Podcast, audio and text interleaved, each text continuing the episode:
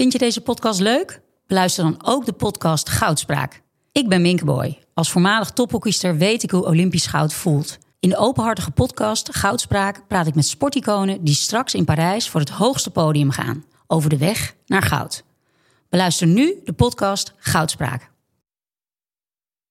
Met advocaat en korpot aan het roer. Ja, dat doet pijn aan je ogen. Dat is, dat is, onze, dat is de trainer van B2 in, die, in 1982. Ja. Van jongens hard werken en Ja. eh, als je een keer kan schieten, schieten. And uh, there used to be a ballpark where the field was warm and green. And uh, the people played. Welkom bij aflevering 56 van de Hartgras podcast. Die, zoals gewoonlijk, mede tot stand komt dankzij de Toto en ook thuisbezorgd.nl. Naast mij zit Danielle Klibon. Eh, we gaan het ongetwijfeld dus hebben over Benzema. In haar bewoordingen Benze. Eh, Frans Tomezen en Wessel Penning van het Algemeen Dagblad. Jij bent jarenlang chef sport geweest van, bij het Algemeen Dagblad. En wat is nu je functie, Wessel? Ja, in de eerste plaats, ik ben vier jaar lang toevallig chef sport geweest. Maar ik ben bovenal sportliefhebber en geen sportjournalist. Ik ben nu nieuwschef van het AD. Maar ik ben vooral een ongelooflijke liefhebber van voetbal. En seizoenkaarthouder van. Feyenoord, ja. Daarom zit jij hier natuurlijk ook om het Rotterdamse element te vertegenwoordigen. Soms hebben wij wel eens het verwijt gekregen dat wij een Ajax-podcast zouden zijn. Ik heb wel... Onder andere van jou, geloof ik. Hmm, ik, ik kan daar wel doorheen kijken. Ik luister heel erg graag naar deze podcast. Er waren wel eens momenten dat het wel erg snel weer over Ajax ging. Maar ik heb een keer een mooie op Twitter gelezen. De podcast van Hartgras, die is regionaler dan de podcast van de PZC. Vond ik wel mooi. Oké, nou zullen we het meteen eens even over Feyenoord hebben? Hè? Ja, het, het is een... ehm, ehm, ik hoor heel veel enthousiasme en ik hoor heel veel mensen zeggen van buiten Feyenoord kringen dat het nu wel gaat gebeuren. Ehm, dat Heb je het over het eh, winnen van de Conference League? Nou, het eerst is halen van de finale. Laten we het stap voor stap doen. Maar ik ken Feyenoord. En ehm, rond Feyenoord hangt altijd... bij- Rond Feyenoord zijn volgens mij... Ik ben supporter natuurlijk, dus niet helemaal serieus te nemen. Hangen hangt altijd... Ja, wat, gaan, wat zijn de voetbalgoden van plan? In 2002 won Feyenoord eh, als laatste Nederlandse club een Europa Cup. En dat gebeurde in 2,5 maand dat alles mee zat.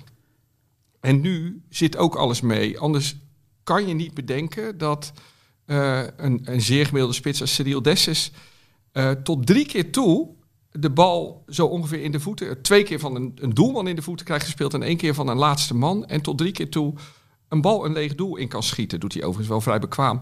Dus ik geloof dat er een wonder gaande is op dit moment. En heel moeilijk om hier rationeel naar te kijken. Dus ik hoop dat het donderdag goed gaat. Maar jongens, jullie weten zelf ook, op Feyenoordveld over het algemeen geen pijl te trekken. En eh, misschien vindt de gemiddelde Feyenoord-fan Dessers wel helemaal niet zo goed. Hoewel hij cultstatus heeft bereikt. Er is nu toch een crowdfunding actie eh, gestart om geld in te zamelen om Dessers te kopen. Ja, het- ik heb daar nog een verhaal over toevallig. Ik heb een puberzoon van 15 en je weet hoe pubers zijn. Die vervelen zich de hele dag en die liggen als hopen, hopen kleding op de bank. Ik ook nog steeds hoor. Ja, ja, oké. Nou, die, die ging dus met zijn vrienden geld overmaken naar die crowdfunding campagne. En toen belde hij me een half uur later op. Ik heb in plaats van 50 cent 50 euro overgemaakt. Kan ik dat terugkrijgen? nou ja, zo Was gaat dat een dus. vergissing? Ja, was een vergissing. Oh. ja, ja, ja, ja, ja. Vind ik wel wat veel geld. 50 euro van een jongen die eh, toevallig net zijn vakantiebaantje had opgezet. Maar weet je op hoeveel ze nu staan, toevallig? 40.000 begreep ik. Zo. Maar ik heb ook gehoord dat het belastingtechnisch allemaal heel ingewikkeld ligt. Zoiets als dit. Dus dat je dit eigenlijk niet moet doen. Ik geloof dat je er eh ja, van heel weinig geld van over hebt. Dus het is sympathiek, maar het, het zet natuurlijk geen zoden aan de Maar daad. waar zou dat geld uiteindelijk naartoe gaan? Ik bedoel, Dessers wordt er natuurlijk niet mee gekocht. Ja, dat wel naar Feyenoord begreep ik. Maar dat heb ik me ook afgevraagd. Want ik dacht, welke slimmer ik krijg nu die 50 euro van mijn zoon. Maar goed, weet je, het is ook wel... Het is ook de manier waarop ze bij Volendam muren hebben gefinancierd. Hè? Ja, maar dat was het bedrijfsleven vooral, hè, geloof Ja. ik. Want die schijnt een enorm salaris te verdienen daar. Ja, vier eh, ton of zo. zo, ja. Dat ze gewoon in die lage huisjes gewoon deur voor deur. Maar Feyenoord had ook een goede generale. Hè? Marseille had natuurlijk een super slechte. Dan moet je toch ook wel geloof uitputten. Ja, kijk, Daniel, kijk, ehm, ik zit daar gisteren te kijken en dan is het eh, 3-0, maar dan is er in de tussen, ondertussen een penalty gemist en eh, zijn ze vier keer alleen voor de keeper gekomen en ja, een beetje egoïstisch geopereerd en zo. Dus het had ook 5-0 en dan valt het 3-1. En dan zijn ondertussen alle sterke spelers zijn gewisseld. Ja, en Feyenoord supporters zijn banger dan anders. Niet alleen in de sport, maar ook in het leven. Doordat ze voor Feyenoord zijn.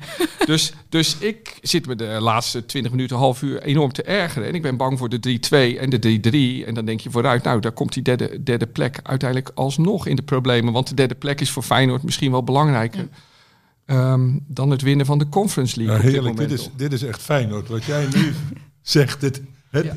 da- daarom ben je ook Feyenoord supporter. Ja. Dit is ook een soort Ja, maar het- ideologie is het. Mensen denken wel eens dat het gecultiveerd is. Het is niet gecultiveerd. Ik, dat komt echt oprecht voort uit angst. En het is heel erg dat het je in het leven ook beïnvloedt van het Beperkt. kan altijd... Ja, beperkt, zeker. Het kan altijd nog misgaan. Nee, maar Dus- dit is echt universeel. Want eh, ik zat eh, zaterdagavond bij eh, Ajax Pack. En dan kijk ik op Twitter. En er zijn die hele eh diehard Ajax supporters. Die vinden het ontzettend slecht. En we, We gaan, gaan toch niet verliezen. en- 4v2 spelen tegen PEC? Hoe durf je? Nee, nou, Weet je wel, die Arco, die, eh, hè, die, eh, die podcast eh, jongen. Die denkt gewoon van, eh, we spelen slecht tegen PEC, de wereld vergaat. ja, maar Arco is de grootste doemsupporter die er bestaat. Ja, maar dat is, het, dat is dus de Feyenoord manier om ernaar Ja. te kijken. Maar, die hebben, is universeel. Ik denk dat, maar hebben jullie daar ook last van, toch? nou ja, ik niet, maar Nee, eh, de echte diehard supporters wel. Ja, ja, oké. ja, ik denk wel dat je... Sorry. Ik denk dat je iets meer geloof in Feyenoord moet hebben. Ik, ik als buitenstaander, als opgroeiend was Feyenoord de grote vijand. Onze familie is verdeeld in Rotterdam en Amsterdam. Dus dat was echt twee kampen. Dus ik, ik moet Feyenoord echt niet. Maar ik, zelfs ik kijk ernaar en denk...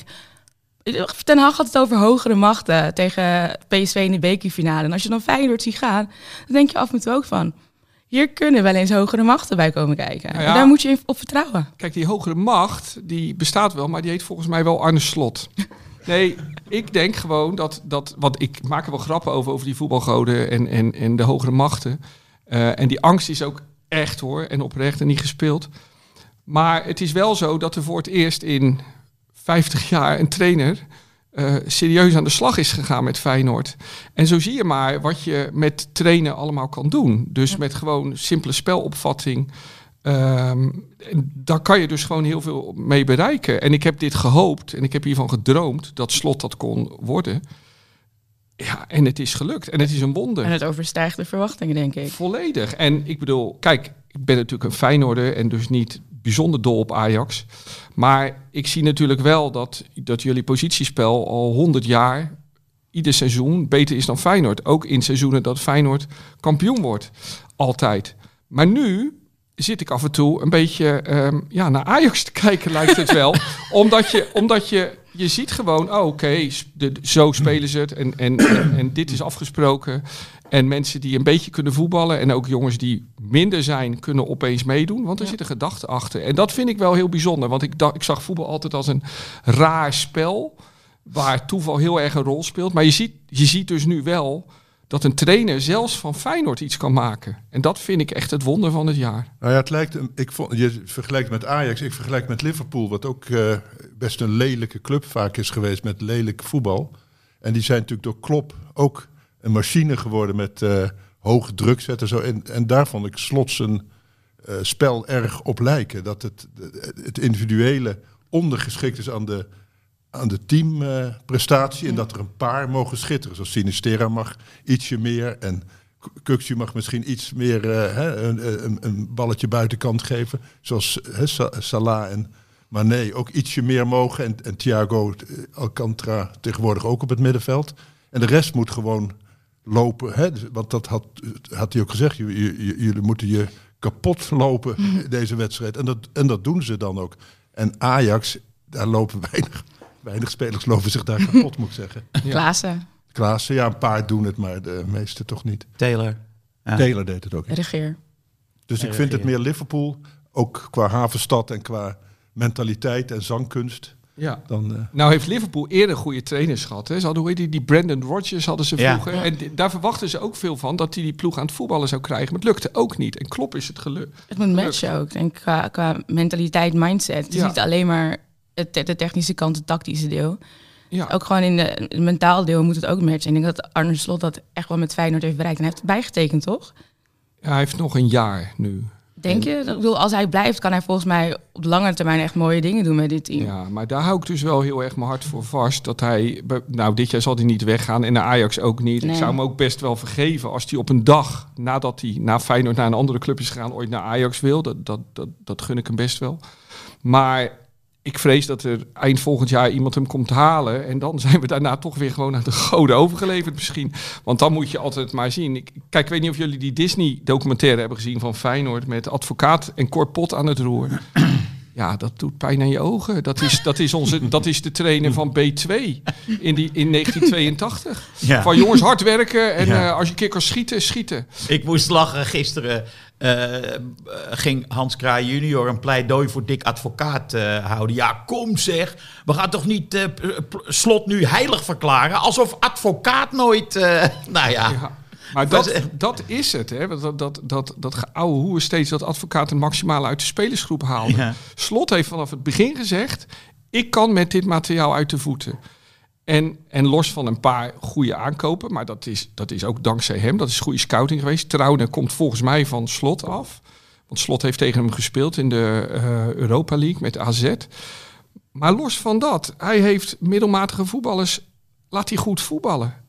En, en, en die heeft er wat van gemaakt. En nou is dit wel een wonderlijk seizoen, hè, want het is gelukt met 14 man ongeveer. En Feyenoord heeft een, een basis van 14 spelers. Ja. En, en, en je ziet nu dat ze op hun laatste been lopen. En dus volgend jaar gaan er natuurlijk blessures komen. En kan het best wel veel moeilijker worden. Maar tot nu toe is het gelukt. En, en ja, dat is echt denk ik wel een les voor alle clubs. Als je, ik heb altijd wel geloofd, als je beleid maakt en verstandige mensen aantrekt, op posities zet, dan kan je echt te ver komen. Ja. Ik be- bedoel, dat is toch bij Ajax ook gebeurd met Ten Hag. Ik bedoel, daar moest iedereen een beetje om lachen. Maar dat is natuurlijk gewoon een steengoede trainer. Ja, en bij Feyenoord stroomt er nog eens jeugd door ook. Want de paar die ik nu zie, vind ik behoorlijk goed eigenlijk. Hè? Zoals Gertruida, ik weet het niet. eh, Of die eh Malasia. Malasia. Ik vond Geertruida ook echt bizar. Like, hoe kom jij hier voor de goal twee keer? Ik- Ja. Echt, wat je zegt, die spelers, middelmatige spelers, die boven zichzelf uitstijgen en dan opeens een potential ability krijgen die veel groter is dan je van Ja. tevoren dacht. Dat je denkt van, eh, oké, we hebben Dumfries, maar we hebben ook Geertruida. Precies. Ja, Maar ik vind het een soortement van eh, alle goede trainers die maken spelers beter. Hè? Bijvoorbeeld Klop. Wat ik heel goed van Klop vind, ook dat elke keer past hij spelers in in het elftal en die spelers die worden dan ook dominant in het elftal. Fabinho, weet je wel? Dat is gewoon een van zijn beste man, mensen. Alcan- Alcantara, Alcantara. Niet te Alcantara. geloven toch? Zo goed als die jongen, die bij Bayern nooit zo goed geweest als hij nu bij Liverpool is. En eh, ja, dat, dat doet hij bij Feyenoord ook. Maar het is dus wel de context. Hè? Want ik denk eigenlijk, dat, dat is nu bijna de inzien mijn theorie, dat er bij Feyenoord, Feyenoord jeugd was wel minder altijd Henk dan Ajax. Maar daar liepen ook goede spelers. Alleen jarenlang was de context niet dat je kon doorbreken. Ja, En, en ik bedoel, Stefan de Vrij is puur bij toeval een top, een wereldtopper geworden. Omdat hij op een gegeven moment was de derde rechtsback ook geblesseerd. Nou, dan proberen we die de Vrij maar. Die ze bij Feyenoord eigenlijk een beetje te slim vonden. Eh, ja, wat zat op het VWO. En dat is bij ieder vak is Piano dat... spelen, boekje lezen. nee. Nee, nee. Moeten ze niet hebben. Maar ik heb dat ook wel eens met, met collega's op de sportredactie gehad. Die zeiden, ja, de Vrij denkt te veel en is te slim. En dan zei ik, ja, maar bij iedere beroepsgroep is dat een voordeel. Dit is wat Michels vroeger zei eh bij over. Arie Haan en Klaas Nunninga. Hè? Ja. Jongens met kweekschool. Ja. Daarvan zei Michels, die moet je niet hebben in je Nee. elftal. En, en, en dat, dat is dus het. Dus ik denk dat er bij Feyenoord heel veel spelers nooit zijn doorgebroken. En dan gewoon goede amateurs zijn geworden die beter hadden kunnen Ja, dat klopt wel. Want, Weet want- je nog die D1 van een jaar of acht geleden? Ja, Met Schuur, Jari Schuurman heet die volgens mij. ja, ja. Die En- speelt nu keukenkampioen divisie. Ja, zeker. Ja, die Schuurman, die wa- Feyenoord koos geloof ik destijds voor Jari Schuurman in plaats van voor Frenkie, dacht ik. In ieder geval in wie ze echt wilden hebben. Ja. En, en, en dat, nou ja, de Hartgras heeft toch nog ook een keer een hele uitgave gehad over de B2. Nee, dat was de D1, dacht ik. Oh, Oké. Ja, dat was die, dat elftal Ja. van Schuurman. Ja, ja. Eh, generatie zeven- zat er ook in. 97. Ja, er zat broertje Slegers zat daar nog in en zo. En die jongens, die... die ehm, nou nee, we hebben het over verschillende. In ieder geval, dat kwam er niet. En over Kukcu, Geertruida, die jullie nu allemaal goed vinden... ehm, Nee. er bestond twijfel over. En, en, en nu, Nee. vind je het nou niet goed? Jawel, nee, maar ik bedoel, die jullie nu allemaal goed vinden. Maar het, het is omgekeerd. Eh Geert Ruida en Kukcu, die eh, na jarenlang zwoegen... eindelijk een beetje respect van de Feyenoord-supporters gaan verdienen. Zo zit het. Dat is wel zo. ja, ja, maar het is, het is wel die ontwikkeling die ze doorgemaakt hebben dit jaar. Dat, dat, dat is gewoon eh, eh, onwaarschijnlijk. Gewoon. Kijk, Malasia zei iedereen altijd al. Want die kan nog veel beter. Hè, want die heeft echt een geweldige Ja. trap in zijn linkerbeen. Alleen, die komt nooit aan. En, en, maar daar, die gaat ook op een dag scoren. Hij is en wat onrustig, geven. vind ik. Als hij Ja. aanvalt, is hij gejaagd. En, Ja. eh, hij is kennelijk bezig al weer Nee, maar terug ook te een, rennen. een boekenlezer, Frans. is een boekenlezer. Nou ja, het was toch, eh, hoe heet het, dat 50 tinten grijs toch, geloof ik. Of zo. Telt dat mee als boek? ja, dat was dan een heel ding destijds, maar... Nee, maar Malasia, dat is ook wel een eh, voorbeeld. Die is onder slot echt veel beter geworden. Ja, vind ik. Maar eh, zelfs jij begint Kukcu nu te waarderen. Ja, de luisteraar moet weten dat ik hier al een jarenlange discussie over heb met, eh, met Henk. Ik vond hem altijd te veel een ouderwetse middenvelder. En dat zegt hij zelf ook wel een beetje. Want dit jaar kwam hij terug. eh, eh, na, hij, hij moest eerder terugkomen van slot na, na het EK dan, dan hij wilde. En toen voelde hij zo'n enorme achterstand bij dat, bij dat trainingsniveau van Feyenoord. En toen heeft hij besloten, oké, nu moet ik fitter worden. Hij heeft nu een personal trainer, dezelfde die De Vrij ooit een sterke kerel heeft gemaakt. En Ron Vlaar. En, eh, Hoe heet die, weet je dat? ja, ik heb het gelezen, maar eh, eh, de, de, de Vrij had ooit een conflict met Koeman daarover. Hè? Omdat, Ja. omdat de Vrij persoonlijke training... Feyenoord was vroeger een club, die wilde dat dan niet. Want je, moet, je doet het maar met onze eigen mensen. Maar in ieder geval... ehm, dus, dus die heeft aan zichzelf gewerkt. En dat is echt een veel fittere speler geweest. Bovendien was hij vroeger natuurlijk, sorry, niet te technisch worden, een nummer 10. En ik denk niet dat hij dat is. Kijk, iedere middenvelder weet. Iedere middenvelder die niet de longen heeft van, eh, eh, nou ja, maar van, de, de longen Davy van een Klaassen. paard. Juist. die weet dat het leuker is om lekker van achteruit lekker te voetballen. En dat doet Kuksu nu. Dus hij heeft het spel voor zich. Dus kan af en toe aanvallen. Maar het is een heerlijke rol. En dit past hem echt perfect. Dus ehm, ik weet alleen niet hoor. Jullie denken allemaal natuurlijk weer dat hij nu naar Arsenal moet. En dat hij het daar gaat maken. Nou, hij, hij, lijkt, hij doet mij veel denken aan Joey Veerman, wat eh, wel een van mijn favoriete spelers uit de Eredivisie is. Die ook dat luie om zich heen heeft hangen, dat trage. Maar dat komt omdat hij natuurlijk, eh, zeg ik altijd, snel denkt. Hij, hij, hij, hij kan traag bewegen, want hij heeft het al gezien. En hij verzendt altijd de mooiste paasjes. En dat heeft Kuxi ook. Dus je moet, vind ik altijd een beetje oppassen als trainer... om van zulke spelers van die dravers te maken. Je ziet het bij Ziyech ook. Die wordt toch een beetje verpest door die Duitse... Ja, door die Duitse Tuchel. discipline bij Zeker. Chelsea, dat is heel slecht voor Ziyech. Dat, Ja. Die wordt er echt niet beter van. Ja. En dat is bij Kuxu ook. Je kunt daar nooit zo'n ja, zo'n ja, zo'n zo'n Liverpool middenvelder van maken. Zo'n Wijnaldum die maar loopt en loopt. Ja. Dat gaat hij toch nooit doen. Nee, maar Dus het zou ehm, zonde zijn als je... Persie zei het al eh, over Kukcu bij onder 19 hoor. Die zei van dat is onze beste speler. Voor de toekomst ook. Dus eh, ik heb het niet eh, zeg maar zomaar gezegd. Je hebt het niet zelf bedacht. Hè? Je hebt het niet zelf bedacht. Nou, hij heeft me erop gewezen. Want ik was eigenlijk een fan van die andere jongen die naast hem speelde. Die blonde gast, Burger. Ja, Wouter Burger. Ja, En die zit nu bij Basel. Ik weet niet of hij daar speelt, maar dat, dat was ook wel een hele leuke speler. Ja. En dus gingen wij een keer, hadden we het over dat middenveld. En toen zei Robin tegen mij, nee, maar die Kukcu, dat is echt eh, ver weg de beste. Wat je wel hebt met Kuxu en dat soort spelers, omdat ze zo goed spelen, willen ze altijd een mooie oplossing. Dus ze leiden nog wel eens balverlies op een hinderlijke manier. En dat zie je heel erg. En dat krijgt, ik zag het ook bij Kudus bijvoorbeeld, een wat dommere speler, maar ook altijd een mooie, mooie oplossingen. Ja. En, maar, je ergert je alleen maar aan zijn balverlies en al die mooie dingen, die Ja. vergeet je dan. En, dat, Veerman gisteren ook in de Veerman eerste dat ook, 20 ja. minuten of zo. Verloor vier keer de bal. ja, en toch vind ik dat die spelers dat moeten doen, want dat maakt toch het voetbal als spel leuker om naar te kijken. Dat Ja, de entertainmentwaarde gaat Maar ook omhoog. Dat zijn echt voetballers naar mijn hart. Ja. Eh, ook Kudus en, en, en, en Veerman. En vroeger had je, ja, nu gaan jullie lachen, had je Luigi Bruins. Ja, geweldige En- en speler, man. Mhm. Ik, dat is de voetballer die ik zelf speler. wil zijn. Ja. Al, ja, dat, dat is een technicus en die Ja. ziet het spel. Alleen die miste net dat beetje fitheid en snelheid, denk ik. ik daarom zeg- denk ik altijd wel van Veerman. Voetballen naar mijn hart, dat is, dat is wat je wil zijn. Zo'n man die één is met de bal, die alles ziet.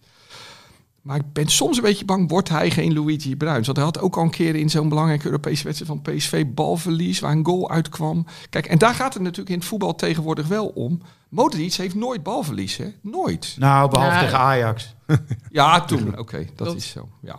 Ja. Maar eh, ehm, over die Bruins, die heeft nooit een goede trainer gehad. Nooit, kan niet. Nee, nee. Want het is in potentie was dat eh, echt verreweg de beste speler van Feyenoord. Ja, En eh, ja, die is nooit goed eh, gebruikt. nee. En ook niet goed behandeld eh, in de Kuip, hoor. Maar jongens als Kukçu en Veerman, Ja. die leren van hun trainers dat ze moeten lopen. Ja. En ja, wat Frans zegt, daar ben ik het ook wel mee eens. Je moet het niet te veel laten doen, want dan haal je de finesse uit hun spel. Maar eh, het, het moderne voetbal vereist wel gewoon conditie en... eh, Jawel, maar dat doet Ziyech ook. Ziyech zie je ook meelopen naar de achter, eh, achterlijn aan de cornervlag. nou, wat dacht je van Anthony bijvoorbeeld? Die loopt zich helemaal de kleren naar de naar ja, de maar dat is echt een... eh, die, ze- die had, hè, die had Deed 100 die, meter die, kunnen deed die rennen. anderhalf jaar geleden ook niet hoor. Nee, maar die, dat is gewoon echt een, een renner. Dat zie je Ja. gewoon, het hele gestalte. Dat is een, een, een Ja. hi- hinde. Maar Maar, dat- maar ja. de Kuksu, die hebben ook het postuur meer van zitten dan van staan of lopen, vind ik. Nou, ik ben onverdachte bron, dus ik kan het wel zeggen. Maar ik vind Anthony, ik vind dat nu al wereldtop. Ik vind dat echt, die heeft wedstrijden in de Champions League zien spelen. Dat is, als je nou iemand het zeker gaat halen, dan is hij het volgens mij. Ja, hij wordt toch al genoemd door de allergrootste clubs ook steeds. Ja, Ja.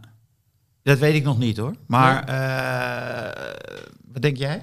Ik ik keek van het weekend toevallig naar een compilatie van Ronaldo, zeg maar de echte Ronaldo. En zijn, zijn, schijnbewe- Ja. zijn schijnbewegingen en de balaanname zeg maar, achter het standbeen en de hakjes. En ik dacht, oh, zou Anthony dit ook ooit kunnen? En Anthony is echt een hele goede speler. En ik denk echt wel dat hij bij een topclub in Europa kan spelen. Nu nog niet trouwens, maar ik weet ook niet zeker of hij echt de top van de Braziliaanse top, of hij daar ooit aan gaat komen. Denk dat, dat hij misschien daar net iets voor tekort komt, terwijl het wel echt een bizar goede speler is. Ja. Maar hij heeft ook gewoon af en toe gewoon maniertjes die ze in het buitenland echt niet gaan pikken. Nee. Dus dat, dat, ook even, dat moet er even uitgeslepen worden door een, een goede trainer. Meer. Ja. Ehm, eh, even kijken. Wat kost gokken jou? Stop op tijd 18 plus. Is er een... eh Pelle, hebben we nog een wedstrijd waarop we moeten... Oh, jezus, natuurlijk... Pardon. Oh, gossie. Eh, oh, oh, nee. Oh, jee. Oh, jee mocht vroeger niet eens van de NCRV in de Dik voor elkaar show. Hè? Moesten ze eruit halen dan. Als Van Duin oh jee zei. Want de J is van Jezus, hè? Ja, Ja, ja, ja. dat is een afkorting. Ja. Eh, Marseille-Feyenoord. Eh, dat is de wedstrijd van de week. Zeg het maar. Danielle. Nou, Marseille is er eh, 3-0 afgegaan tegen Olympique Lyon thuis. En Feyenoord eh 3-2 gewonnen. Stonden bij Vlagen vond ik het echt leuk om naar te kijken. Ik heb allebei wedstrijden gezien. Ik denk echt wel dat Feyenoord dit eh, uit het vuur gaat slepen. Ik denk het wel. Wordt krap, maar Wessel durft dat niet te zeggen, denk ik. ik ga, ja jullie gaan me uitlachen, maar ik ga de goden echt niet verzoeken. ik, ga dat, nee, maar ik ga dat gewoon niet doen. Ik doe het niet. De- de- de- ieder risico moeten we uitsluiten. dus, ehm, Jij bent als de dood voor een jinx. ik ben mezelf aan het voorbereiden op tevredenheid. Eh, Over het bereiken van de halve finale. Juist, en dan ook als we vlak voor tijd... eh, eh, Hugo Borst vroeg of ik met hem kwam kijken, maar ik weet niet wat ik het beste moet doen. Of ik alleen wil zijn, of wat dan ook. Ik vind dit vrij existentieel. Nee, nee, nee, maar luister, in 2002 haalde Feyenoord een Europa Cup en dat Feyenoord een finale bereikte. Dat vond ik al... Ik had niet gedacht dat ik dat ooit zou meemaken. En In je komt leven. Nu, ja, Ja. nu komt het misschien nog een tweede keer. Dus ik probeer heel erg tevreden te zijn als, als Marseille. Wat, want laten we niet vergeten. Hè, we, Klinkt bijna Rooms. Nee, nee, maar we kunnen. Ja, nee, maar goed. Ik ben ook nog eens een Calvinist, dus dat helpt niet. Maar, maar, maar, maar laten we even niet vergeten, want die verdedigers konden er helemaal niks van. En die spelopvatting. eh, Ja, van maar een gelijkspel is genoeg, hè? Jawel, maar, maar de- er loopt daar een Senegalees voorin. Bamba Dieng of zo. Ja, Jeng. Wat een snelheid. En wat kunnen die middenvelders en aanvallers allemaal stuk voor stuk Ja. voetballen. En, en dan denk ik, stadion. eh, ja, het, wat tennissers altijd doen, choken op het laatste moment. Het is zo logisch als Feyenoord. Als Feyenoord zijn niveau van dit seizoen haalt, dan is er een kans. Ik ben bang voor eh, een, eh, een 2-1 of een, eh, zelfs misschien wel een eh, 3-0 of zo. Maar laat ik zeggen 2-1. Jij Dus dat is dus verlenging. Ja, dat wel. Oké. Dus dat is positief. Volgens Ja. mij wordt het uh, gelijkspel. Er vallen wel veel doelpunten met die slechte keeper van, eh, van eh, Feyenoord, moet ik zeggen. Want dat is wel de, de zwakke eh, schakel. Ik denk eh, 3-3. nee, ik, Veel doelpunten. Ja, ik denk En- dat, eh, ja, want eh, Feyenoord gaat er zeker een paar, paar doorlaten. En, eh, maar ze gaan er ook makkelijk maken met die slechte verdediging. Want dat- die gaan ni- niet ineens heel, heel goed verdedigen. Dat, eh, dat lukt ze niet meer. En ik vond Feyenoord heel erg goed dat ze er zo op zaten. Hè? Dat, eh, ze, ze, ze zaten zo fel op die, eh, op die Fransen. Die, die, die werden er helemaal gek van. Die, die, die konden geen bal meer eh, goed pasen. Die raakten hem na twee, drie keer alweer kwijt. Dus de- als ze dat blijven doen. En ze hebben natuurlijk wel de spirit nu. Niet, Ik die, denk, van, niet die van jou, maar die van Arne Slot. Ja. Hè, want het is maar goed dat jij daar niet voor staat. Want dan zou ik inderdaad Precies eh 4-0 te- aftekenen. Ja. Maar, dus, en, en scoren, ja, Dessers toch alweer. Ja. Geen Payet? Hm? Oh, je mag ook. Ja, Payet, ja, het zou wat mooi Maar, zijn. hè? nee, nee, Dessus neem ik Payet. Oh ja. Ik denk de 2-1, dan wordt het verlengen. Maar het geldt voor 90 minuten, geloof ik. Hè? De, ja. Ja, officiële speeltijd. Ik denk 2-1 en ik denk eh Payet. Ja, denk ik ook. Nou ja, eh, en dan wordt het verlengen en dan krijgen we penalties. En dan hebben we een probleem misschien, Geen want doelpunt in de- Mandanda is wel een topkeeper natuurlijk. Ja, ja, maar ik heb wel begrepen dat, dat hij dat nou weer wel een beetje kan. Die, Valencia, of weet Die, die, die keeper eh, van Feyenoord. ja, dus eh Marciano. Marciano, ja. Ja. Kijk, jullie denken allemaal verlenging en ik ben de enige die denkt, oké, 1-1 en we gaan door. ja. Nee, nee, ah, nee, ja, 3-3. 3-3. Ja. Ja. En eh Danielle, wat ga jij ehm, bestellen bij thuisbezorgd.nl? Want eh, je kan namelijk eh, een ticket en een geheel verzorgde reis winnen naar de Champions League finale in Parijs. En als jij een originele manier kunt verzinnen om eh, jouw ehm, onvergetelijke avond via thuisbezorgd.nl in te vullen, als je dat kan, zo origineel mogelijk, dan heb je kans op zo twee tickets voor de Champions League finale. Dus, wat ga je bestellen? ja, lastig dit hoor. Maar ik ga toch gewoon voor een hele vet belegde pizza, vier kazen met ei. Ehm, als, het nou, als hij nou iets te laat is, hè, de thuisbezorger, ga jij dan, eh, zeg je dan via je appje tegen hem, zet het maar voor de deur neer? Of loop je toch weg om hem, om hem aan te pakken, die pizza? Ja, ik kan de televisie dus zien vanaf mijn voordeur. Oké, dus om, om, omkijkend loop je naar de voordeur. Ja, ik ren naar de voordeur, die doe ik alvast open. Want hij moet nog met de lift naar boven. En dan sta ik zeg maar in het halletje met één oog op de televisie en één oog op de deur als hij komt. Dus dan hoef ik mijn arm alleen uit te strekken zonder iets te missen. Ik heb dit vaker gehad, dat ik goals heb gemist door bij de voordeur te staan. Dus ik neem dat risico niet meer. Ik moet zicht hebben op, het, op de wedstrijd en op mijn eten wat eraan komt. Ja, en als je dus zoiets leuks hebt verzonnen, eh, plaats dan je hashtag onvergetelijke avond op Twitter en tag hartgras1 en hashtag eh, en eh at thuisbezorgd.nl om een kans te maken op die tickets voor de Champions League finale. Ja, om naar de Real Madrid te kijken tegen Liverpool. Dat is op de zaken vooruitlopen. Maar inderdaad, bestaat die kans. Nou ja, nu we het toch over eh, Real Madrid hebben gehad. Ik heb niet die, ik schroom zeg maar niet om te zeggen, oh, Madrid gaat gewoon door. Like, ik heb die angst totaal niet. Ik geloof in de hogere machten.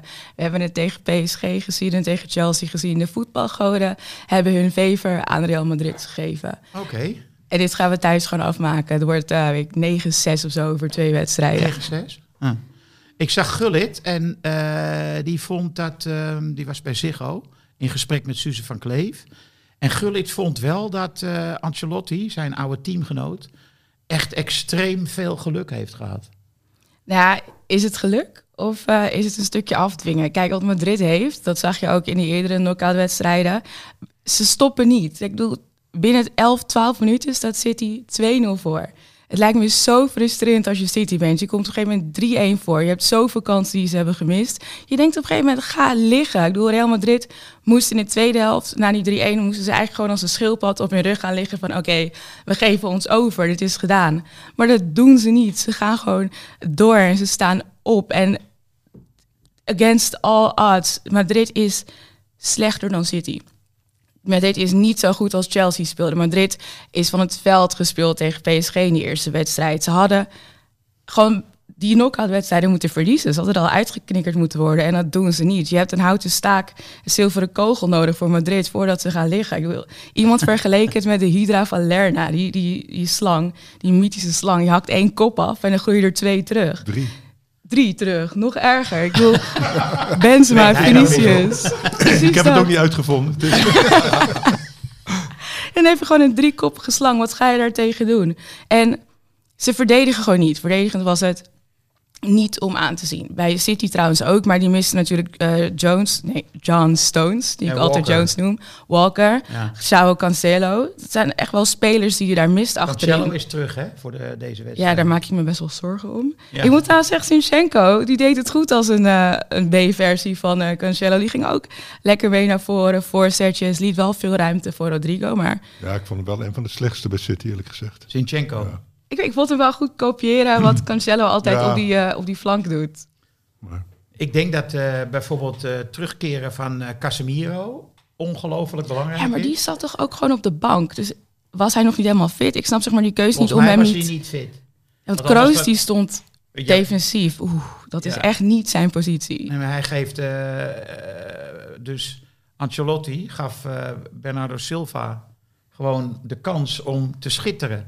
En Casemiro die schopt hem. Klaar. Ja, je haalt hem gewoon eruit en dat is het mooi geweest. Maar als je toch een beetje van voetbal houdt, dan was City toch zo ontzettend goed. Zeker die eerste helft. Dus dat, dat, dat Real, dat is gewoon met de, inderdaad kunsten, vliegwerk en geluk en de scheidsrechter, houden die dat beperkt. Ja, maar als je van voetbal houdt, dan vind je het ook leuk dat Nee. Benzema... Nee, ik vind het leuk. Ik vind het leuk dat Real die zorgt voor de leukste wedstrijden in de Champions League. Ja, Ja. precies. Ja, maar, in jaren, vind ik. Ja. Maar ze zijn inderdaad niet de betere ploeg. En Nee. City was echt fenomenaal op bepaalde momenten. Ik hield mijn hart vast. Ik, vier, ik was jarig dinsdag. Dus ik hoopte dat ik een hat-trick voor mijn verjaardag zou krijgen van Benzema. Maar ik had een heel klein feestje thuis en vrienden kwamen langs. En iedereen zei, Daan, je gaat huilen op je verjaardag. je gaat het echt kut hebben op je verjaardag. Dan zei ik, wat bedoel je? Ja, Benzema gaat zo hard eraf. Maar er wordt uitgeschakeld. Ja, ik zag het al na een kwartier. Ik dacht, oh mijn god. Dus mensen waren ook, ja, doe die televisie uit. Kom, ga gewoon lekker dansen en muziek eh, draaien. Dan zei ik, nee, we komen terug. We gaan doorkijken. Madrid gaat altijd door. En ik was aan het einde van die wedstrijd best wel euforisch en happy. En oh mijn god, die panenka. Benzema poept zo wat ijsklontjes. Het is echt bizar. En je zou dan bijna vergeten dat we gewoon 4-3 hebben verloren. Het voelt als, als een overwinning. En City was echt op veel vlakken beter. Op alle vlakken. Op het middenveld overliepen ze, overliepen ze Real Madrid. Maar dat is dus die kracht van Madrid. Wanneer je denkt dat ze het niet meer kunnen... dan activeren ze even die DRS voor vijf minuten en dan gaan ze ervoor. Het is alsof ze denken, weet je, we komen achter, staan, achter te staan... we laten even twee doelpunten tegenvallen... en dan pas gaan we er een tandje erbovenop doen. Als ik 30 seconds speel... Ik kan dus niet tegen mijn verlies. Maar als ik dan achter sta, dan gaat iedereen al van prikken. Oh, Daan, je gaat verliezen. Oh, je bent zo nep. En dan zeg ik, ik hou het spannend. En daarna pak ik ze terug. En dat is wat Madrid doet. Ze houden het gewoon spannend. En straks in Bernabeu pakken we ze terug. Nou ja, en ze worden ook wel geholpen door Ancelotti, die echt verbazingwekkend goed wisselt. Het inbrengen van Camavinga twee keer heeft ze gewoon eh, heeft de wedstrijd eh, omgekeerd. Ja, ik moet... Camavinga zou ik ook wel even gewoon in de basis willen zien. Precies, nou ja. dat ook, ja. Nou ja, maar waarom laat die Kroos beginnen? Dat begrijp ik dus ook niet zo goed. Want eh Camavinga is in ieder geval verdedigend echt veel beter. En dat heb je tegen City wel, wel, Het heeft dus nodig. misschien te maken met de leeftijd, dat hij daar nog Ja, twijfels doen nu over net heeft. of het een goede tactiek van Ancelotti is dat het 4-3 is geworden. Dat is puur geluk en een paar unforced errors, zoals het bij tennis heet.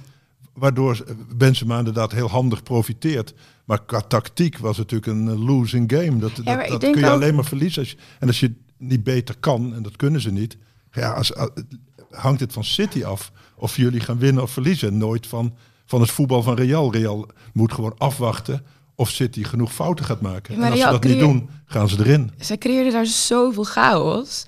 Waardoor City ook gewoon niet hun systeemspel kon spelen hoe ze dat wilden doen. En ik denk dat dat misschien de tactiek van Ancelotti was. Misschien geef ik hem iets te veel credits daarin. Maar het was echt pure chaos en anarchie op het veld. Pressie op de keeper, lange ballen forceren, man dekken, dat je zelfs achteruit ging verdedigen. En als je er naar kijkt, denk je, wat gebeurt hier? Dit is heel slecht. Maar zo ontstond er wel weer ruimte... waar bijvoorbeeld een Vinicius of een Benzema gebruik van kan maken. Dus ik denk, ik denk eigenlijk dat die tactiek van Ancelotti gewoon pure chaos was. Omdat City is heel gestructureerd. En ze spelen volgens vaste lijnen, vaste patronen. En door die chaos van Madrid, wat ook verdedigend niet altijd in hun voordeel werkte, waardoor Carvajal te laat kwam, door Alaba op de verkeerde plekken stond, zorgde er wel voor dat ze steeds terug konden komen. Dat ze toch nog door die minimale ruimte konden glippen en een halve kans omzetten in een goal. En dan ook die, die, die arm van, eh, van Laporte. Je, je moet maar voor die bal gaan. Want Benzema die weet ook dat hij komt niet aan die bal. En zelfs al kwam hij met zijn hoofd eraan, zelfs al is hij zo'n geweldige kopper, die bal had hij nooit op doel kunnen koppen. En het is toch forceren door middel van chaos dat er foutjes inslijpen bij City, waar Madrid dan fenomenaal gebruik van maakt. En fenomenaal, dat bedoel ik vooral op die Panenka van Benzema. Ik bedoel, tegen Celta Vigo krijgen ze drie penalties. Hij mist er twee. Tegen Osasuna krijgen ze twee penalties. Hij mist ze alle twee. En dan denk je, wanneer je 4-1, 3-1 achter staat, weet je wat? Of eh 4-2 stond het volgens mij al. Weet je wat? Ja. Ik ga gewoon een, een Panenka scoren. Hoe? Waar haal je die ballen vandaan? Hoe groot zijn je ballen? Ik, ik stond echt gillend in de woonkamer. Het was echt zo bizar. En dat is echt die hogere machten waar ik dus nu Ja, wel ballen, in geloof. Die ballen zijn Servische ballen, denk ik. Want Tadic heeft ze ook. Het zijn een bepaald soort spitse ballen, inderdaad. Maar om nou te zeggen, als je een hele wedstrijd van 90 minuten gaat beoordelen. Dat je zegt, het, eh, wij gaan drie momenten krijgen waar wij City tot een fout dwingen. En daardoor winnen wij. Ja, dat is toch wel een slechte tactiek, denk ik. Want City, die, die kunnen wel 10 of 15 keer scoren in zo'n wedstrijd. En ze, je hebt vooral geluk dat ze het steeds aan een ander overlaten. En de ene nog mooier balletje wil geven. En daardoor verpesten ze veel. Ja. Ja, Mares. En maar oh, dat geldt ook voor, eh, voor de Bruine. Die kan toch vanuit. Nee, Foden, die ene bal. Foden, ja. ja. Maar eerlijk, Frans, als je er naar kijkt en je ziet dat City beter is en ze missen zoveel kansen, en ze hadden de eerste helft al 5-0 voor moeten staan. En je pakt die wedstrijd tegen PSG erbij en tegen Chelsea. Begrijpt je dan niet een beetje het gevoel dat het soort van geschreven is in de sterren dat Madrid de Champions League moet winnen? Oké, dus Nee, het dat- is niet de kwaliteit. Dus het god, we komen steeds op Nee, voetbalgoden dan wordt uit. het de kampioen van de armoede, heet dat dan. Ja, ja. Dan word je een Duitse, Duitse winnaar. Maar dat kan. Dat, Ja, maar het is, het is niet het beste team wat nu nog speelt. Het is, dat was het vorige wedstrijd niet. Het was het, het- ze spelen gewoon niet heel goed eh, Europees. Maar ze, ze redden het wel steeds door individuele kwaliteit en dat, dat gekke doorzettingsvermogen. Waardoor een man van 37 een sprint over het middenveld kan trekken. Waardoor Vinicius Fernandinho zo te kakken zet. En waardoor Panenka, of eh, Panenka, Benzema het aandurft om zo koelbloedig een, een, een pingel te scoren. En dat Nee, het weegt is echt hartstikke mee. knap en leuk en weet ik wat. Maar als je het hebt, ik vind Liverpool en, en City hè, in die, in die Europa, eh, eh, Europese reeks wel ja, het beste voetbal laten zien. En Ja, dat is wel zo. Maar dus willen we weer Manchester City Liverpool Oh, dat maakt zien? mij niks uit, want het, dat zijn toch, het zijn toch gewoon eh, internationale teams. Ja. Ik vind helemaal geen Engelse teams. Het is een Spaanse coach en een Duitse coach. En volgens mij, eh, Foden is dan een echte citizen. En, en, en bij Liverpool zal er ook al één of twee nog zitten. Maar dat zijn toch allemaal aangekocht. eh, Het zijn toch eh, fabrieksteams, zou ik maar zeggen. Dus, eh, Ik zag een eh, op Twitter, dat vond ik wel erg leuk, want eh Mares kreeg natuurlijk eh, de wind van voren omdat Ja. hij die bal niet gaf. Hè? En Lineker had een hele goede foto op Twitter gezet, waarin je zag dat de paaslijn voor Mares was volkomen afgesloten. Dat was echt eh, voor mij een eye-opener, want ik dacht ook van godverdomme, geef die bal, naar- trek hem naar binnen. En Lineker liet dus zien, het kon niet. Ik wil hem niet afspelen. nee. Hij kon hem niet afspelen. Ja, want- misschien met zo'n ja, beetje binnenkant met een boogje. Ja, maar daarvoor moet je dus een rechterbeen hebben. En Ja, hij is linksbeen. Dat is zo. Dat En is hij lag voor zijn rechter. En dan heb je niet de finesse om eromheen te krullen. Dus dat vond ik echt... eh, dat, soms dan heb je wel eens van die... eh, ja, van die dingen waarvan je zegt... Godver, dat had ik niet gezien, weet je. Dat eh, vond ik maar die De Bruyne geeft wel van die ballen die Ja. krullen Ja. aan alle Ja, kanten ja, ja, om ja. iedereen heen. Hè? Ja. Zo mooi. Binnendoor, buitenom. Ja. Dat is. Hey, even over die penalty hè, van, van ehm, ehm, Benzema. Want, want als je voetballen, hè, we, hebben, we allemaal gevoetbald. En ehm, op een gegeven moment komt er, na, na je eerste pupillenjaren, komt de onzekerheid in je spel. Hè? De, de, de angst om, om fouten te maken. Hè? Dus zo'n zo'n Panenka van mijn leven niet op zo'n moment. Maar nou, Van Hanegem me ooit verteld. Die vertelde, die heeft nooit faalangst gehad. Nooit. Dus in geen wedstrijd die hij ooit speelde, was hij bang om een fout te maken. Nou, hoe heerlijk moet voetbal dan zijn als je het een beetje kan? En mogelijk hebben echte toppers, zoals Benzema en Modric denk ik dan, en de Bruyne, die weten zo goed, die merken op het trainingsveld iedere dag dat ze beter zijn, zelfs dan die toppers om hen heen. En als je dus die faalangst niet hebt, nou ja, dan, dan doe je dus zo'n Panenka Dan kan bijvoorbeeld. alles. En, en ik- bijvoorbeeld, we hadden Huntelaar ook hè, op het WK in 2014. Toen ging Huntelaar die penalty nemen tegen Mexico. Vlak voor tijd. Hè? Ehm, waardoor we voor zouden komen. En toen Die dacht iedereen... van Robben. Juist, ja. En toen Ja. dacht iedereen, nou, Huntelaar die doet dat wel. Maar die had dus de vorige vier, kwamen we achteraf pas achter, in de Bundesliga gemist. dus eh, ja, je moet een beetje gek zijn. Maar misschien past het wel bij echte toppers. eh, eh, geen faalangst. Het moet heerlijk zijn. Een leven zonder faalangst. Cruijff die durfde geen penalty te nemen. Nee, nee. Die, had, eh, die had wel degelijk, eh, was, vond het, het risico te groot Ja, ja. op een misser. Ja. Het heeft ook met verbeeldingskracht te maken. Hè? Dus eh, daarom, als je verbeeldingskracht hebt, dan stel je je allerlei eh, mogelijkheden voor. Dus ook de, de Ja, dus- faalmogelijkheden. Terwijl als jij natuurlijk alleen maar in een tunneltje zit, door een wc-rolletje kijkt, dan heb je natuurlijk nergens, eh, nergens last van. Dan denk je, die bal gaat erin. En eh, heb je niet de verbeeldingskracht om te denken, die keeper die is misschien net iets slimmer dan ik. Dat, want dat zie je bij Tadic. Ik wilde dat net zeggen. Ik dacht, Tadic die- heeft dat volgens mij. Ja, want iedereen zegt Tadic moet hem niet meer nemen. Maar dat maakt bij Tadic ook niks uit hoeveel hij er mist. Want er is alleen de volgende penalty. Precies. Hè, dus het, het, het, hij denkt niet, eh, ik heb er drie gemist. Dat denken wij op de bank en met die eh, Hij denkt, deze gaat thuisbezorgd erin. spullen enzovoort. Maar, maar dat denkt Tadic nooit natuurlijk. Die, eh, Nee. die denkt gewoon, ik, eh, ik, ik prik hem in die linkerhoek of ik wacht tot de keeper gaat liggen. Dus, hè, dus eh, de Benzema, ik denk dat dat gewoon voor hun bestaat er geen, eh, geen mogelijkheid van falen. En als ze falen, ja, dan, dan, dan is het de kunst om dat weer snel opzij te zetten door. Ja. Dat zie je ook vaak. Spelers die fouten maken, die willen meteen corrigeren. Dus dat, eh, als je dat vermogen hebt. Heeft Messi wel eens een penalty gemist eigenlijk?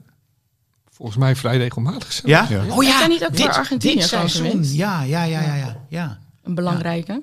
Oh, nu we het toch over Messi hebben. Gek, ik gooi het zelf op. Ehm, gisteren was het programma Brommert op Zee. eh, van jouw vriend eh, Wilfried. En eh, daarin heeft Grunberg... Heeft, eh, kijk, in de komende Hartgras komt er weer gelukkig zo'n eh, verslag van de telefoongesprekken tussen Messi en Suarez door Oh, Carolina. Trujillo. Daar is ze nu aan, aan eh, bezig. En, maar Grunberg, die interviews of die telefoongesprekken zijn inmiddels in boekvorm verschenen, Messi en Suarez. En Grunberg die brak daar een, een lans voor gisteren. Maar goed, we zitten hier aan het kastje. En Ja. aan het kastje, of we staan aan het kastje. En normaal gesproken komen wij dan met tips. Maar dat doe jij nu. Ja, ik mocht wat boeken uitkiezen. En Ja. eh, het eerste boek wat ik heb uitgekozen is van Carolina Trujillo. Messi en Suarez, de gelekte gesprekken. Nou, dat Ik heb Carolina heb ik ooit ontmoet in, in Bogota tijdens een, boekenfestival, lang geleden. En toen vond ik haar heel sympathiek. Maar dit is een van de merkwaardigste boeken die ik in lange tijd tot mij heb genomen. Je, kan, je hoeft eigenlijk ook, je kan ook middenin beginnen. Ja. En het is zo, het is zo ehm, dadaïstisch eigenlijk. En tegelijkertijd denk je, het zou ook nog allemaal waar kunnen zijn.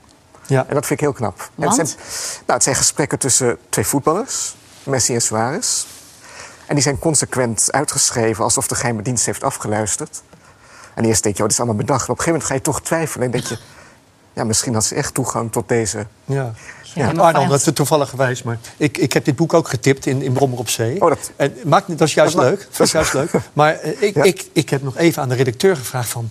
kun je nog even navragen of dit echt is of niet precies wat jij had? Ja.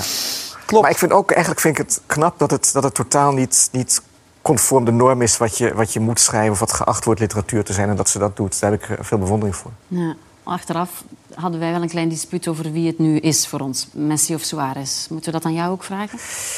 Ja, ik vind Suarez de grap, grappiger in deze gesprekken. Grappiger. Als, Ja. als voetballer weet ik het niet hoor. Als kan je voetballer- niet kiezen als voetballer? Nou, dat zou ik toch Messi zeggen. Nou, zie je wel. Ja. Hoewel ik ook... Dat, Ik had Suarez genomen, vooral vanwege zijn karakter. Ook als ja, voetballer. hè? Ja, dat begrijp ik. Dat, Ja. dat bijten vergeet je nooit meer namelijk. nee, Maakt nee. hem, dat maakt hem sympathiek, ja? Ja, ik hou toch wel... Ik, ik, ik vind het voetbal het leukste als het ontspoort. Een kopstoot, bijten. Ja. Een kopstoot, bijten, spugen. Rijkaard. Tragiek, ja. En eh, hoe heet die? Rudy Vuller was dat nog. Ja. lang Ja. mooie moment. Meester Spuger. Meester spugen. Ja. Vullers spogen helemaal niet. Ik had echt hetzelfde idee trouwens toen ik het de allereerste keer in Hard Gras las. Ja. Twee keer gelezen en dan zei ik, dit heeft ze verzonnen. Maar heeft ze het echt verzonnen? Like, zit er ergens een kern van waarheid? Ik was heel erg aan het twijfelen. Ja. Zo, je- je- precies wat hij zegt, je weet dat het zeg maar fictie is, maar toch bekruid je ergens een gevoel van oké, dit kan best wel iets zijn wat Suarez heeft ge- geappt naar Messi of, en andersom. En zij eh, vindt dat vervelend, hè? Dat mensen... eh, Nou ja, het is lastig. Ik, ik zat met Carolina bij, eh, in de Kuip hè, bij, Ja. bij de KNVB-finale.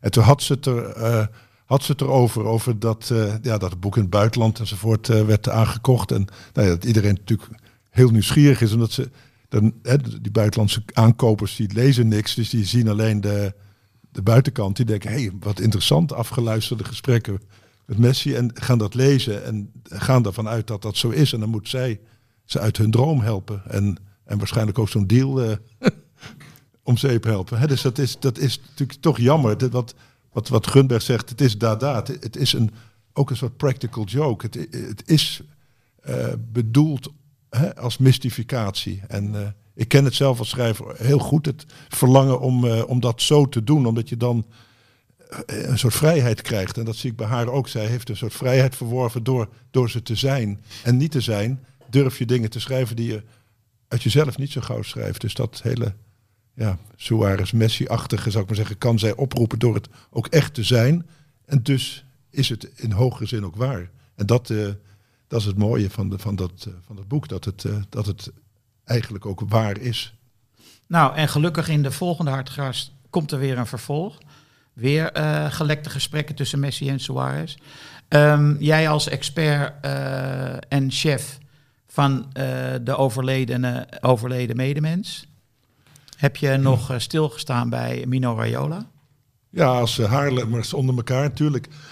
ik heb menig pizzaatje daar eh, gegeten bij Napoli. Dus het, eh, ze zijn aan de dure kant. Dus in die zin eh, doen ze de, de familietraditie wel, eh, wel eer aan. Dat, eh, Maar ik, weet je, ik, ik herinner mij, we gingen er een keer, Ja. toen moesten we optreden in eh, de Schouwburg in Haarlem. Toen gingen we daar eten. Ja.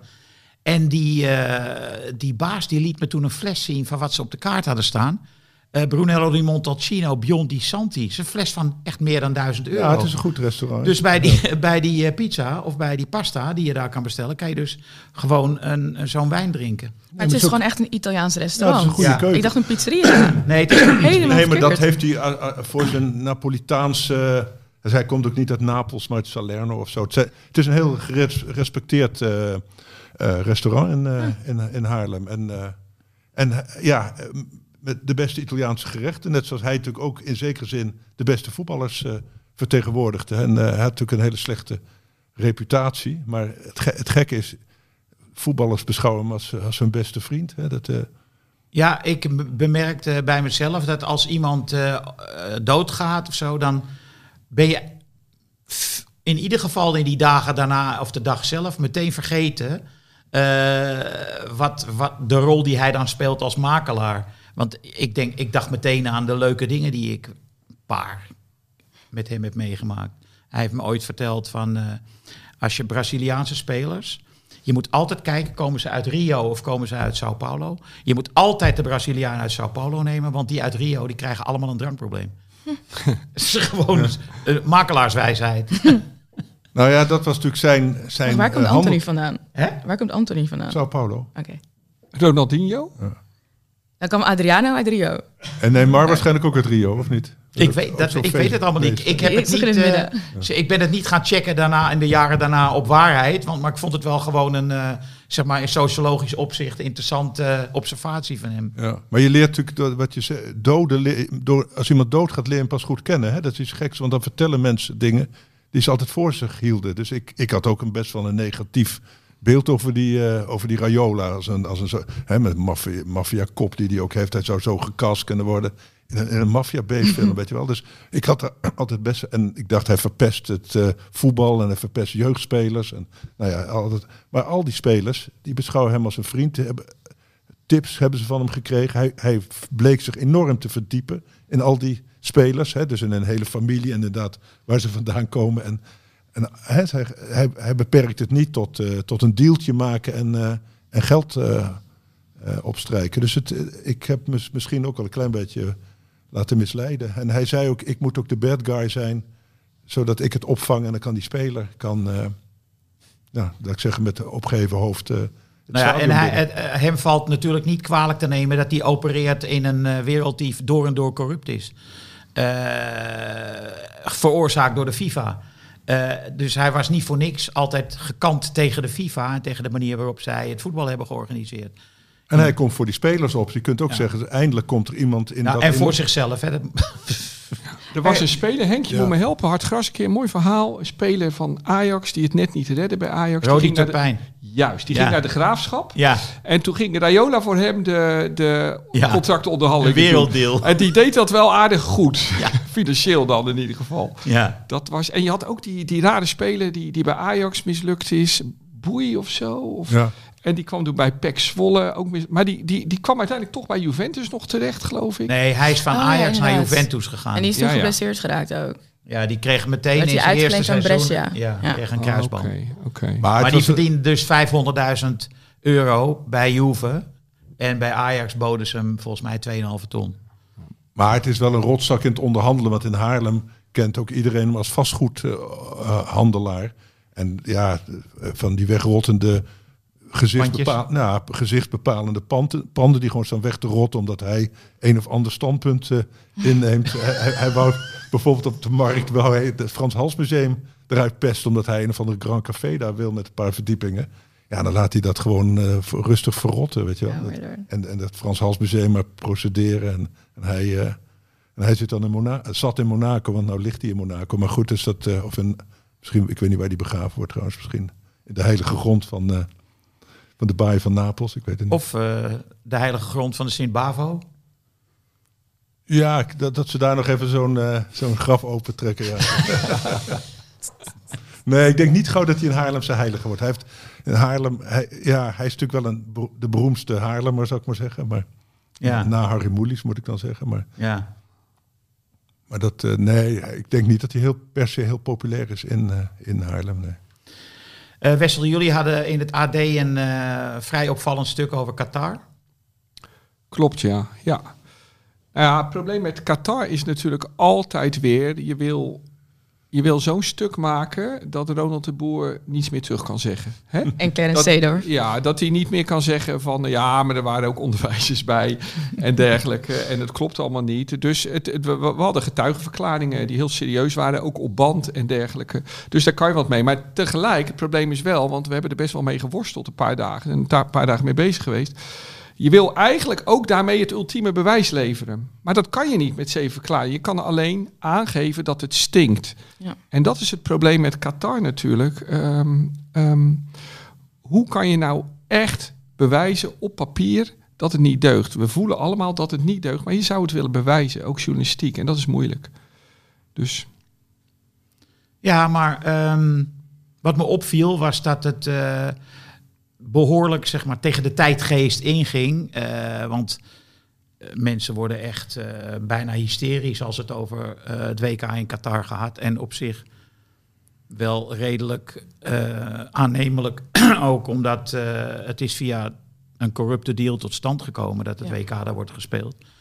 Eh, maar het was redelijk genuanceerd wat jullie brachten. het was feitelijk. Ja. Het was feitelijk. Vond ik Ja. ook. We hebben in Hartgras natuurlijk ook al een keer of drie eh, via Judith Spiegel daar ehm, artikelen over gepubliceerd, ook al tien jaar geleden. Eh, en ehm, in ieder geval, kijk, van meet af aan was het een PR-offensief van de internationale vakbond. En die hebben dit formidabel gedaan.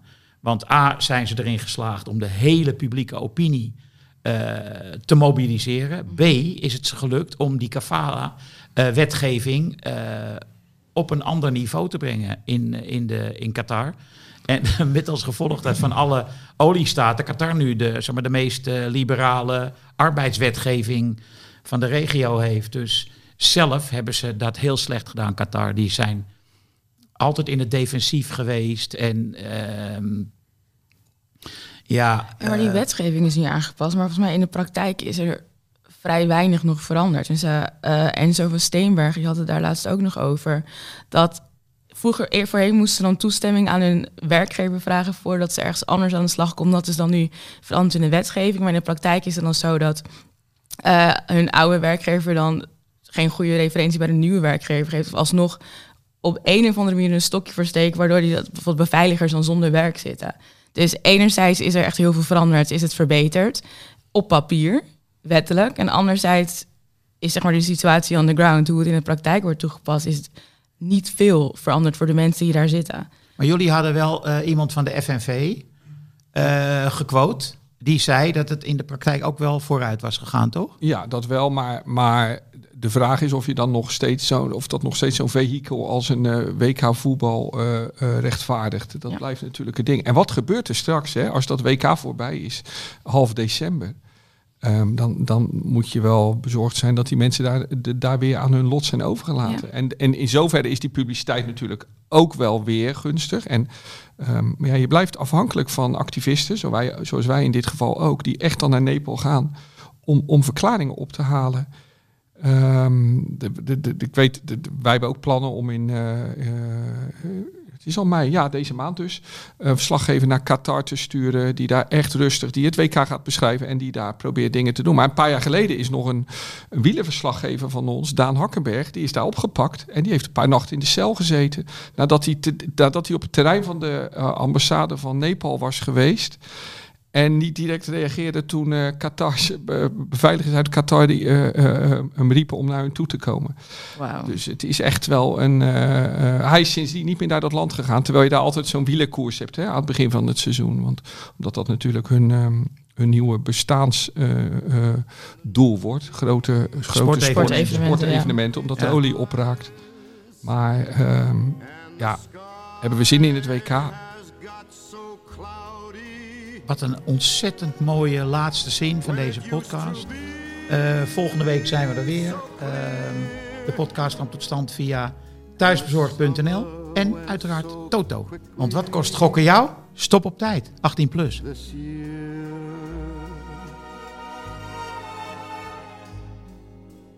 Hartgras is een podcast die geboren is uit het blad Hartgras. Van papier, ja. Gek hè? Neem daarop een abonnement. 17,50 voor een proef die vanzelf weer ophoudt na twee nummers. Weet je dat je ook jezelf een cadeau kunt geven? Jij verdient dat. Ga naar hartgras.nl